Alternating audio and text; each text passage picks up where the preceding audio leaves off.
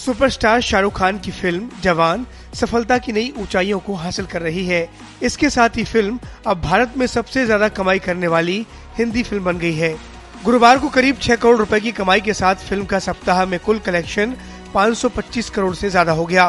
Trade analyst तरन आदर्श ने Instagram पर film का कलेक्शन शेयर करते हुए लिखा, जवान ने भारत में गदर टू और पठान की लाइफ टाइम कमाई को पार कर लिया है।